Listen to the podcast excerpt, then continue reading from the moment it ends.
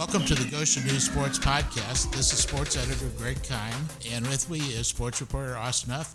Austin, we're back for week number 22 of the podcast. I can't believe it. Honestly, we, uh, you know, 22 weeks ago, if you had told me we would be here still, uh, I would take that. I'll take that as a victory, you know. So Sheila hasn't gotten rid of us yet, No. hasn't replaced us with a new sports team. So Hasn't fallen asleep yet during one of our podcasts. She's No. yawned a few times, but hasn't fallen asleep. I mean, it, it's it happens. It happens. So, uh, yeah, it's been a pretty eventful week uh, nationally, and some local stuff has happened too. And Yes. uh, should be a fun little chat about a lot of things going on in the country uh, this this past week. So, Yeah. uh, but the biggest news I think that came overnight, kind of last night, is the Major League Baseball plan, kind of maybe to return. That's gonna probably be passed. Maybe who knows? Yeah, at this point, who knows? Because but, yeah, the the last proposal before this I just read was voted down by the Players Association 32 to 5. yeah. Well, So- this same proposal now, the owners voted to implement it Monday night, and then the players rejected it, but the owners could still force it. Like Commissioner Rob Manfred could still basically kind of like force the schedule onto the players, basically, and it, the players have to agree to a couple different health and safety protocols as it relates to COVID nineteen testing and return to play and things like that. But if they agree to that, then there will be a sixty game season starting with uh, training camps or spring training, spring air quotes Yes. training. Spring spring training in July. Yeah, July 1st. Uh, and games tentatively starting July 24th uh, in with you know played in, in empty ballparks. 60 game season that there might be a universal DH for this season. No no pitchers will hit in the National League for the first time ever. Maybe I, I have to fact check that. Um, but Yeah. Yeah, it's The going, only time they've ever used the National Leagues have ever used the DH, to my knowledge, is in when they had it in the All Star games or the World Series. Right, right. Obviously, the rules apply at different ballparks when you could, you know, cross over like that. But uh, yeah, so maybe, probably, barring something unforeseen, we probably will have a Major League Baseball season, which for the longest time I didn't think was going to happen. No. And it probably, you know, the players won't be happy, but they want to play. You know, a lot of them have tweeted out in the last couple weeks, just tell us when and where. And uh, that's, well, they're being told when and where. So July 1st, show up in your home park for three weeks of spring training, and, you know, we'll go from there. In a way, I could kind of relate to them because I mean, I was getting pretty anxious to get back to work here when we were on our shutdown. we were working from home. Yeah. We were still working, but you know, it, it was nice to be able to get back into the office and Right. get back in more of a swing of things. Even And- even in that first couple weeks when we were doing a split schedule type deal where you know we were in sometimes out sometimes, but now Right. we're all in some, so that's good. But yeah, uh, you know a lot of people have criticized the Major League Baseball in the last couple of months, and rightfully so. Um, they've probably handled this as poorly as possible, both the owners and the players. Um, taking it just you know it. I don't know. I just didn't. Uh, I was. you wonder how much it's going to affect the fan interest once it comes back, especially because it's going to be coming back right up against the NBA season coming back, the NHL season coming back, uh, football trying to get back. You know, training camps and things like that. And you know, if MLB's plan works the way they say it's going to work as of today, the games will start about a week before the MLB and NHL resume their postseason in the. NBA. Right, NBA. Yeah, NBA, NHL resume their postseason. So, Yeah, and I think that's I don't I, that may be a big hurt on baseball attendance. I mean, as, Mm. fan, as far as fans watching on TV, 'Cause, I mean, what are you going to watch? A regular season baseball game Right. or an NBA or NHL playoff game? right, I agree. It's like you're going to watch the latter. You're going to watch the playoff game. Yeah. So, it does set up interesting, though, uh, if we get to October. And let's, I think the NHL season would still be going on and the NBA. Well, so, in theory, Their in go on forever. Well, that's true. That's true. But I believe if you get to like by October first, we could have the MLB playoffs, the NBA finals, and the Stanley Cup finals all going on at the same time, and the NFL and college football in the middle of their seasons if they are playing too. Like October is going to be October is already a great sports month in my opinion with Yeah. the baseball playoffs and, and college football and the NFL and and usually that's when basketball and hockey are getting back started. They're usually starting up. Right, yeah. and that gets you excited for those seasons. But this season, this year, if everything goes to plan, you to knock on wood, right? And uh, yeah, I would knock on the wood, but it would mess with the audio of the podcast, and Sheila does not want to mess with that. And Sheila would break your knuckles too. She would break that. my knuckles, yes. But proverbial knock on wood, uh, October could be an incredible sports month. I know. And the Kentucky Derby is going to be in October this year too. So it's it could be really interesting. Could be We, really fun. may month. have to add the thirty second, thirty third day to the month of October to get everything in this. We year. might. We might. I know we had the extra day in February. Can we just move that day to October instead? Can we just retroactively change the calendar? We had the extra day in February and a, and a month of March that seemed like it was about six weeks long this year. Six weeks? Really? I thought it was six years. Well, So- Whatever, but yeah. So hopefully, hopefully, MLB has figured their figured it out, and uh, we can maybe get a baseball Yeah. season, and it, it would set up for a really fun couple of months of sports there. July, August, September, October. Really could be a lot of fun with Sheila- everything going on. Sheila, this is just an advance warning on the news side. We're probably going to need about 20 pages of sports a day in the, in the month of October. Yeah, we're special sections for sports every day, Yeah. just with everything going on. Not even including any local content we would be having to go on. You know, Yeah, so- because you know locally you're going to have the high school boys and girls soccer playoffs going. hopefully, Volleyball will kick off then at that time. right. If high school sports schedule stays the same, right? Usually that Right. last weekend in September, first week in October is sectionals for soccer and volleyball, Cross country cross country, starting up. and football still be in the middle of their season. And Yeah. you know, obviously it's all tentative because who knows what the with the world. But you know, man, Right. Man, I we won't be able to sleep. I think, Greg. I'm just gonna have to inject a lot of coffee and five hour energies into my bloodline and bloodstream and just go. Yeah. You know. So, yeah. Well, Because uh, you know, kind of along those lines, you, you don't know what's going to happen. Because I just saw a story on the AP Wire Right. that two NCAA Division three programs canceled their fall sports season already.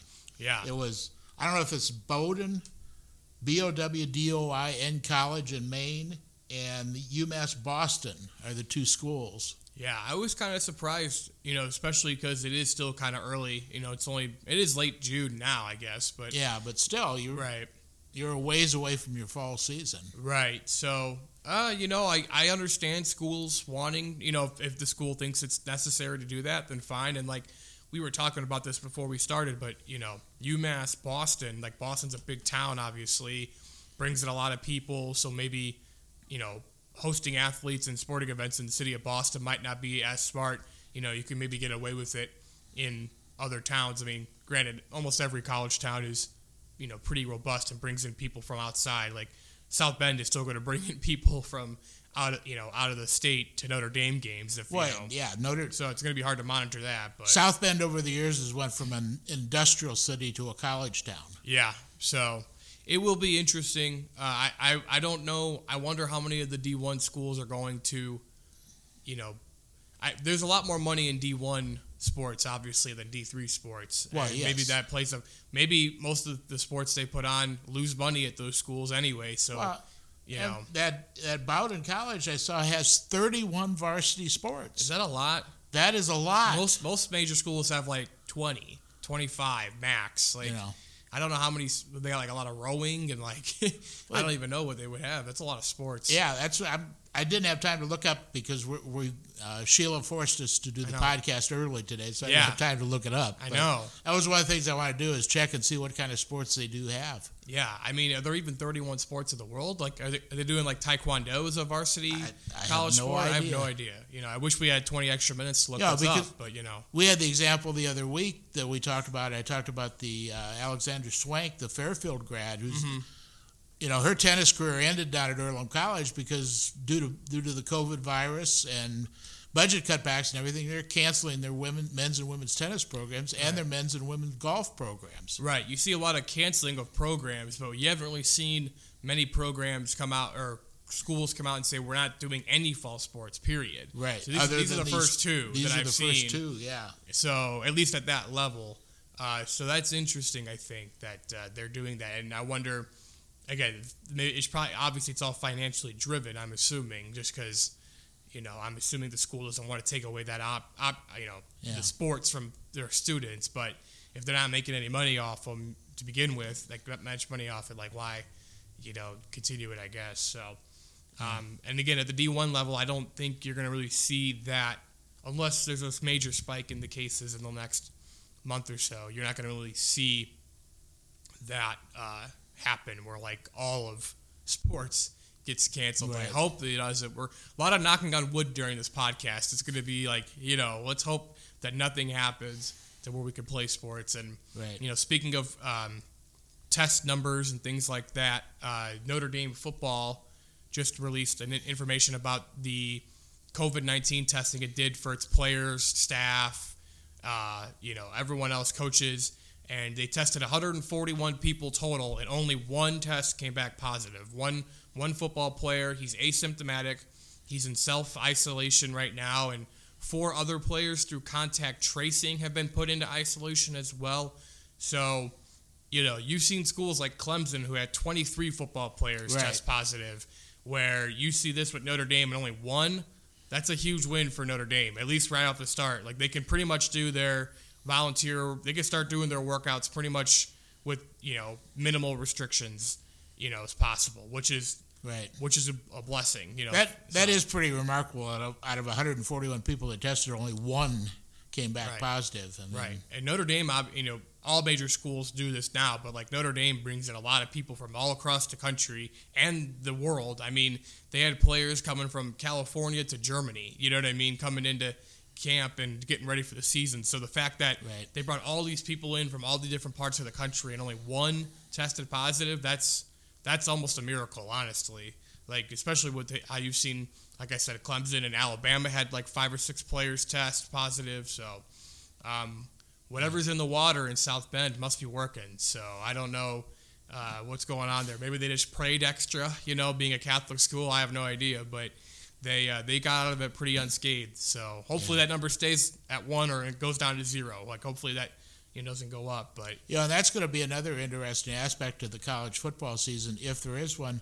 What are some of these gonna, schools going to do about tickets? right, I mean, I saw the other day that I think it was Iowa is limiting is put their ticket sales on hold for the coming season until they find out what the attendance requirements are going to be. Right. Whether they can sell twenty percent of the stadium or fifty percent. Well, last month, um, Notre Dame athletic director Jack Swarbrick kind of talked about that a little bit with media. It's, it was his only uh, media he's had really since since this thing started, and he kind of mentioned that too about like we don't really know yet. Like we, they were still selling their season tickets, and that had ended in like mid May. You could buy season tickets, and maybe it's only season ticket holders can come into the game. Uh, they they tried to keep their season tickets, I think, at like 30% of their overall tickets sold because they like, you know, people want to come to Notre Dame, you know, to see a game at Notre Dame Stadium, which is, you know, it's one of the more iconic venues. Oh, yeah. So they try to keep as many of the general admission seats open as possible so that way people can buy single game tickets to come, you know, for their once in a lifetime bucket list item. So, uh, you know, if they have to cap it at just their season ticket holders can go to the game, that's 30% capacity, I think, 35 maybe. I forgot what his exact number he said was, but it would be, you know, obviously le- less than half, which as of right now in the state of Indiana, you could you can have half capacity at outdoor events. At least they did it at New Paris Speedway uh, the last two weekends. So There you go. I mean, in theory, Notre Dame Stadium holds 78,000, so you could put 34, 38,000 or whatever math. You know, math's hard. 39 would be 39. 39 would be the math is hard. I've never claimed to be a mathematician. Okay, um, so 39,000 right now, tentatively, is the number you could do, I guess. But Right.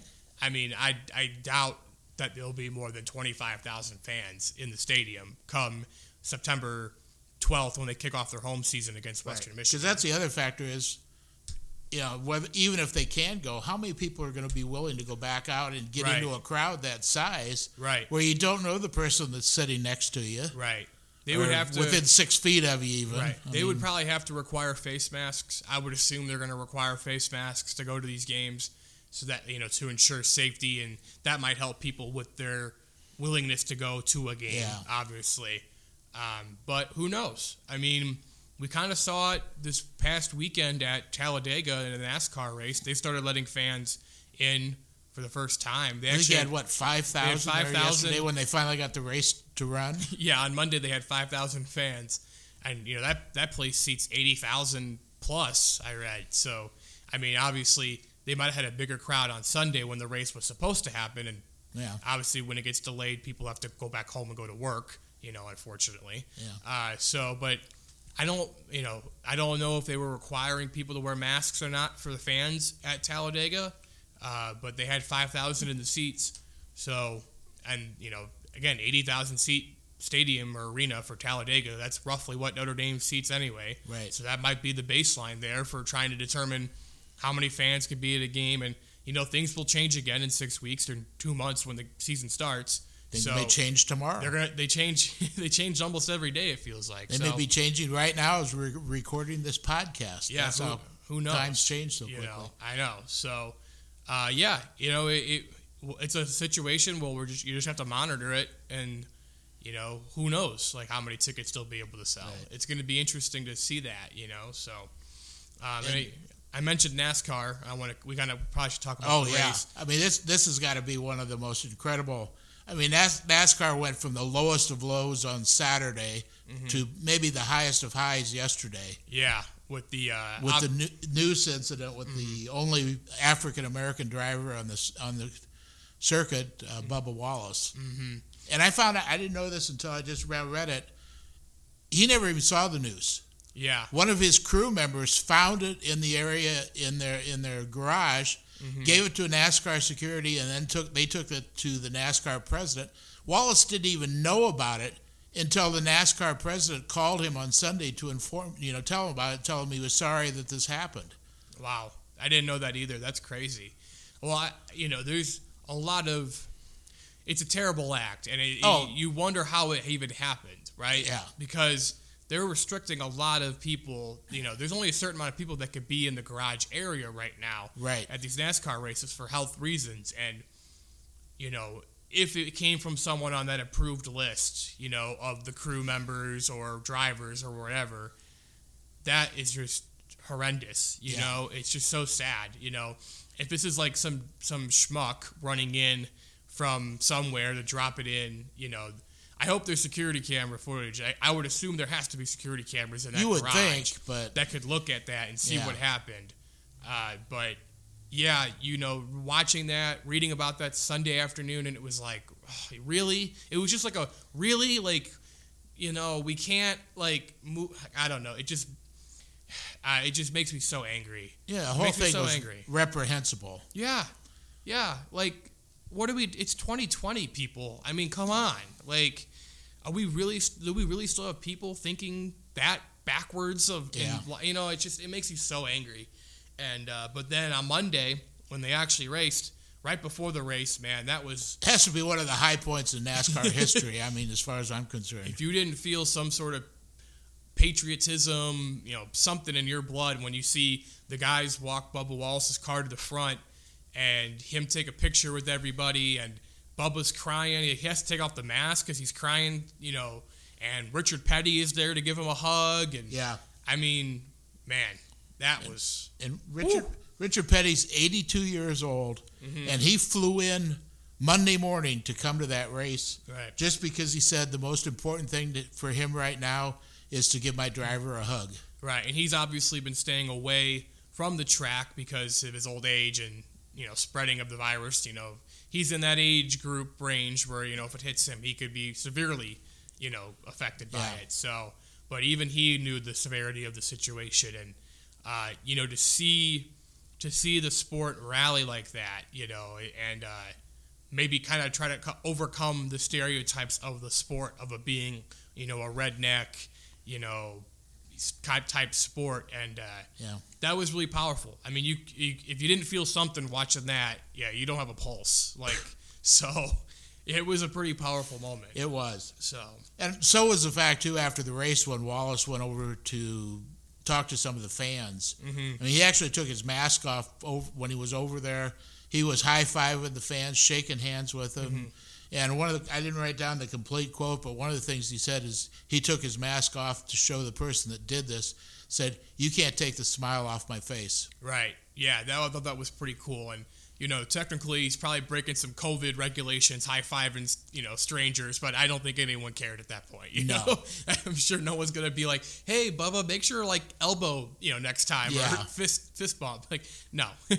so, and you could like, for me, seeing the emotions on Bubba Wallace's face and uh, before the race, after the race, it was truly incredible. And he almost, I mean, with 28 laps to go, he took the lead. And uh, it looked like he might hold on and win Oh. the race, and Yeah. He was in the top five pretty much till the end, and then he ran out of gas, which was kind of a bummer. Uh, he still finished 14th, so it was still a good showing. Uh, the the final two laps of the race were incredible. Were incredible. I mean, yeah. that's what you want to see in racing all the time. It's pretty pretty uh, in, incredible stuff. But Yeah. yeah, the, the- the stuff with Bubba Wallace, you know, was definitely the bigger news. And the other thing to show how fans and people can rally around somebody like this, his website crashed on Sunday because there was so much traffic for people trying to buy memorabilia of his. that's awesome. You know, Yeah.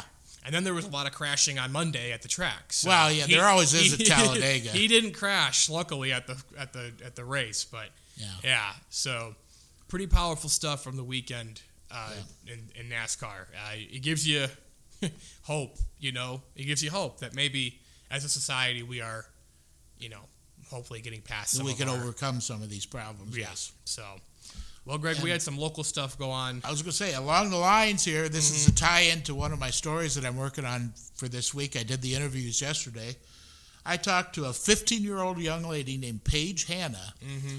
the, the uh, daughter of Charlie Hanna, who was our Goshen News Greatest Athlete Award winner in our contest this He- spring when he- we held when we didn't have an NCAA tournament contest to run. Yep. And she's also the daughter of another racing legend in the area, Doug, granddaughter of Doug Hanna, Mm-hmm. another racing legend.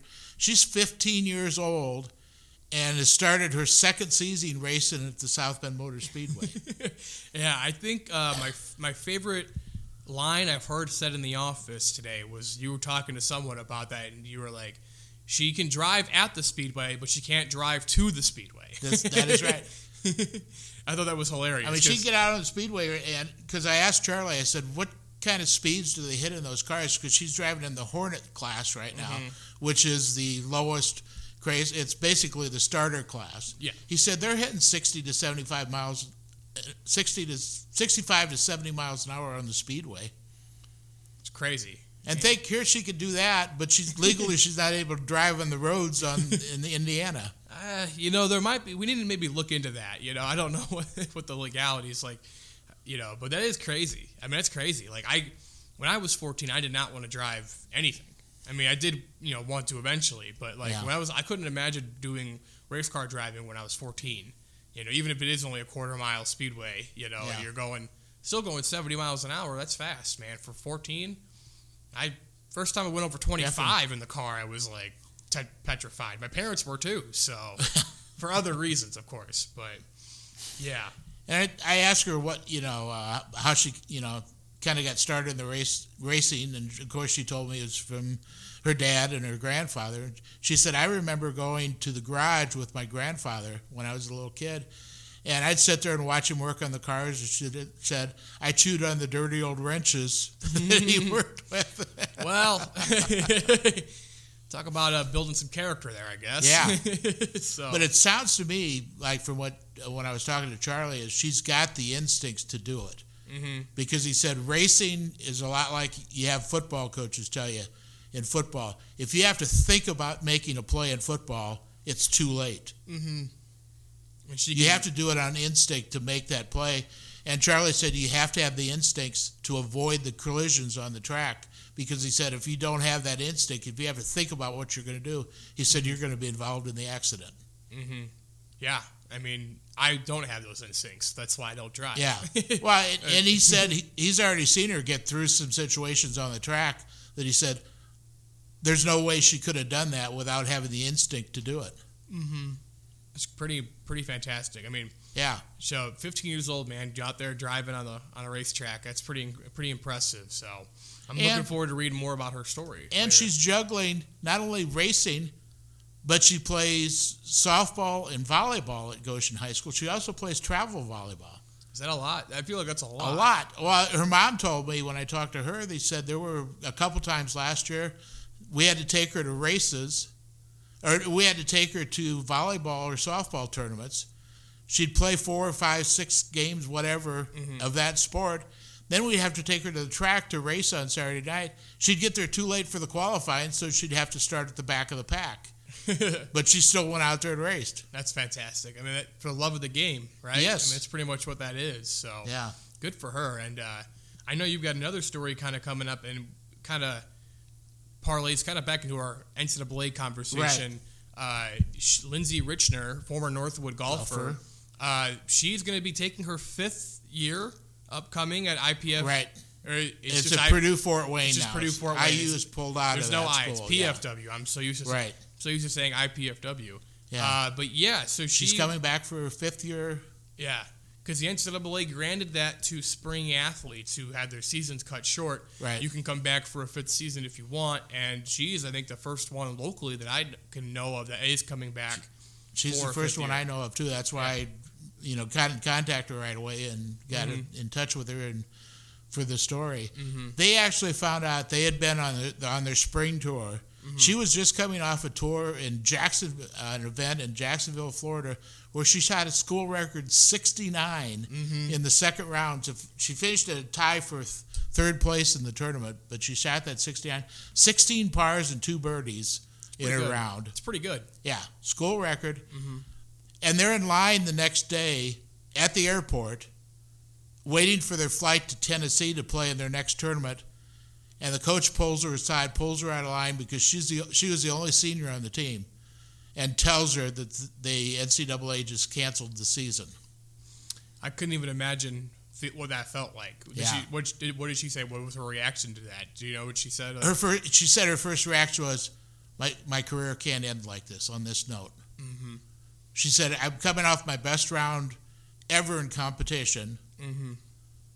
and she said, I know I can do better. She said, I know I can do more and still have more to accomplish. And she said, it can't end this way.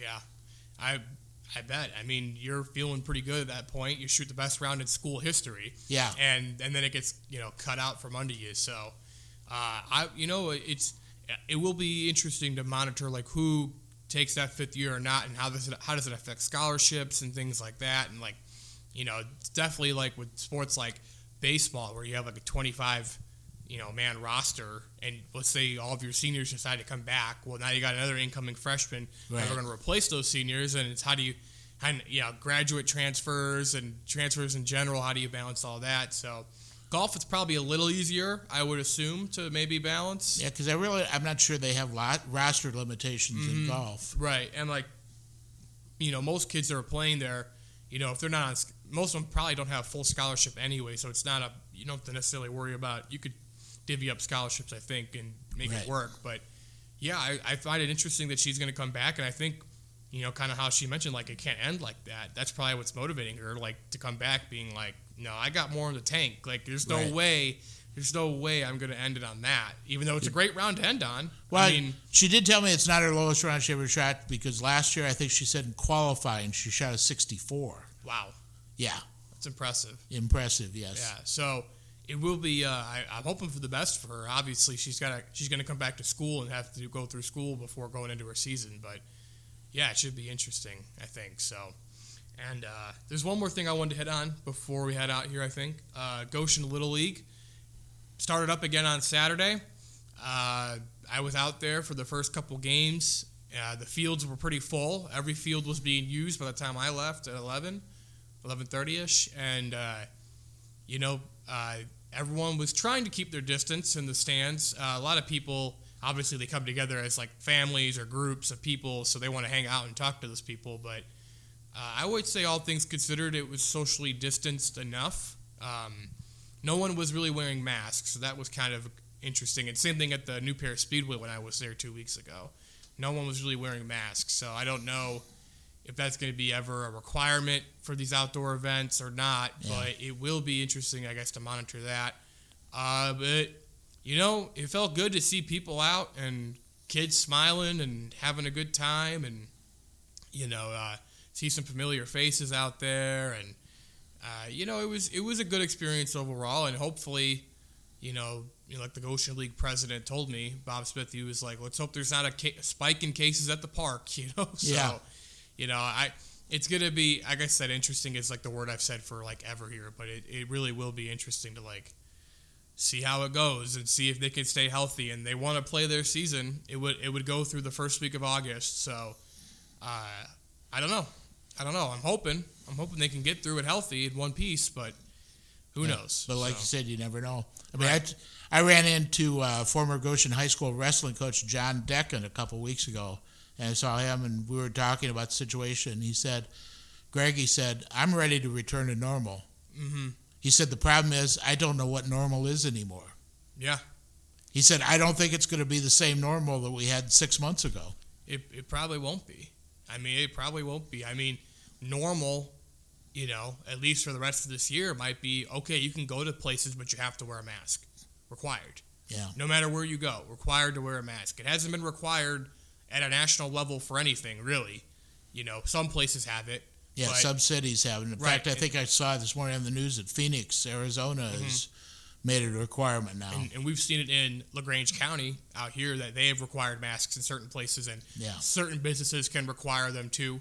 Uh, I've seen a couple in Goshen that require well, masks. church.